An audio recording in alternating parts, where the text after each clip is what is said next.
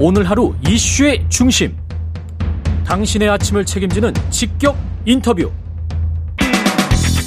여러분은 지금 KBS 일라디오 최경영의 최강 시사와 함께하고 계십니다. 네, 어제 국회에서 돈봉투 의혹 받고 있는 윤관석, 이성만 의원에 대한 체포동의안 표결이 있었는데 부결됐습니다. 방탄 정당이다. 이런 비판이 거세질 듯한데요. 민주당 분위기 살펴보겠습니다. 더불어민주당 김한규 원내 대변인 연결돼 있습니다. 안녕하세요. 네, 안녕하세요. 김한규입니다. 예. 의원님, 일단 그, 이 표결 결과는 예상했던 겁니까?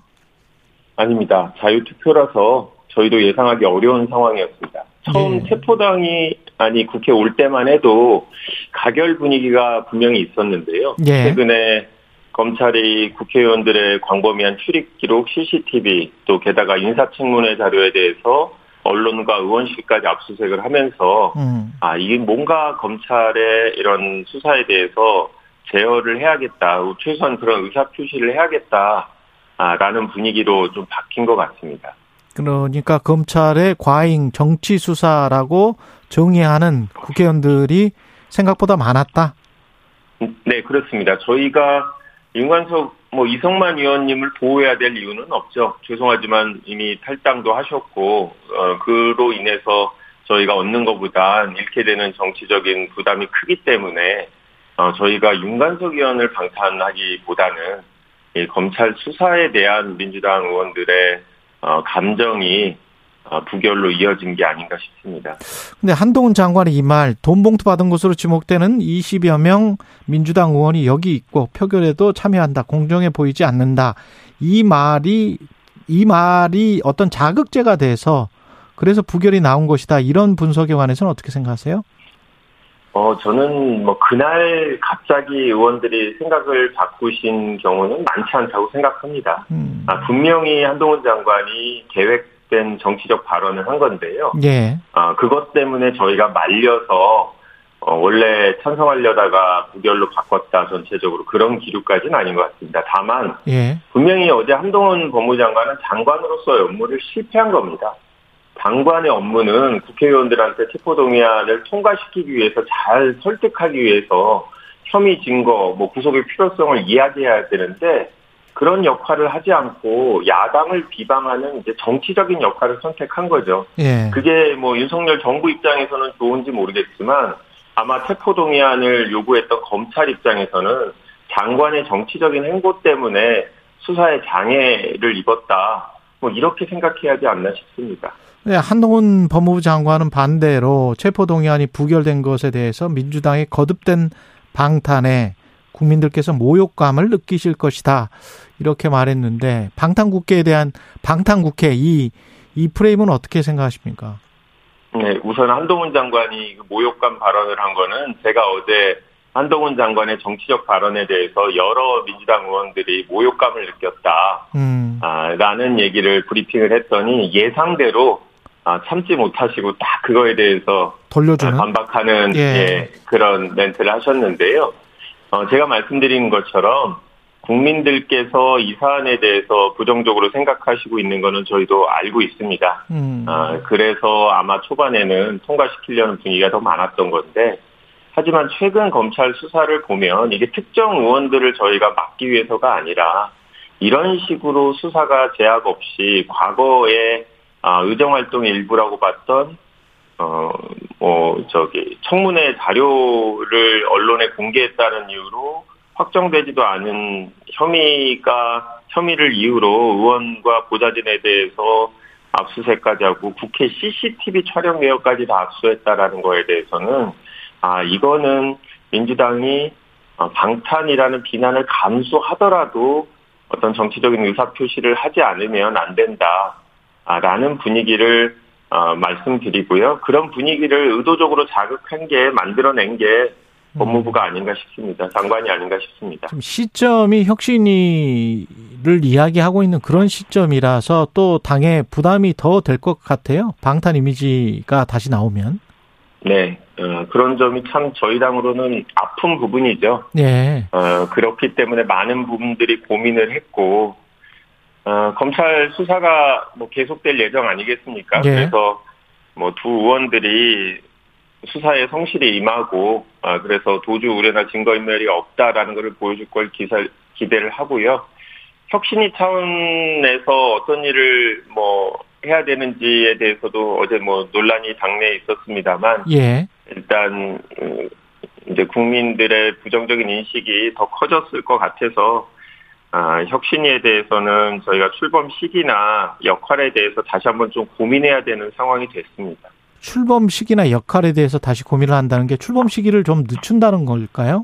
아니 글쎄 뭐 당내 논의가 뭐 아직 있었던 건 아닌데 예. 어, 제 같은 이제 체포동의안 부결 이후에 아, 돈봉투 사건에 대해서 저희가 변화된 모습을 위해서 혁신위를 열겠다라는 건데 예. 이게 바로 저희가 혁신위 위원장 발표를 하면 음. 아, 국민들이 어떻게 생각할까 이런 점을 고민하지 않을 수 없게 됐고요. 아, 물타기 아니냐 이렇게 볼 수도 있다.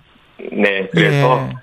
아, 저희가 다시 한번 그런 부분은 좀 더 고민을 당내에서 해보도록 하겠습니다. 역할에 대해서도 고민한다는 거는 그 역할도 그러면 좀 더 혁신적인 모습을 보이기 위해서 뭐 정권을 위임한다 뭐 이쪽으로 가겠다는 말씀인가요?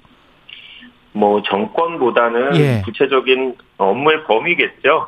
아, 업무의 네. 범위. 예, 그러니까 이제 전당대회 이제 투명성 부분이 혁신위의 권한 중에 하나인데 예.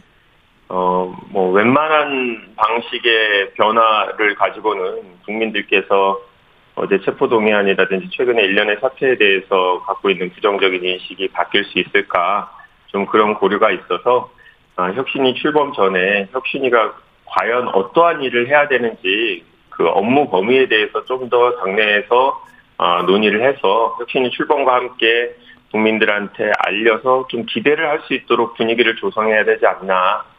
네, 이런 생각을 해봅니다. 그 업무의 범위를 훨씬 더 혁신위원장의 업무의 범위를 훨씬 더 확장하는 쪽으로 지금 생각하시는 것 같고 뭐 각종 결정이 내려지는 과정 같은 경우도 혁신을 해야 되는 거 아닙니까?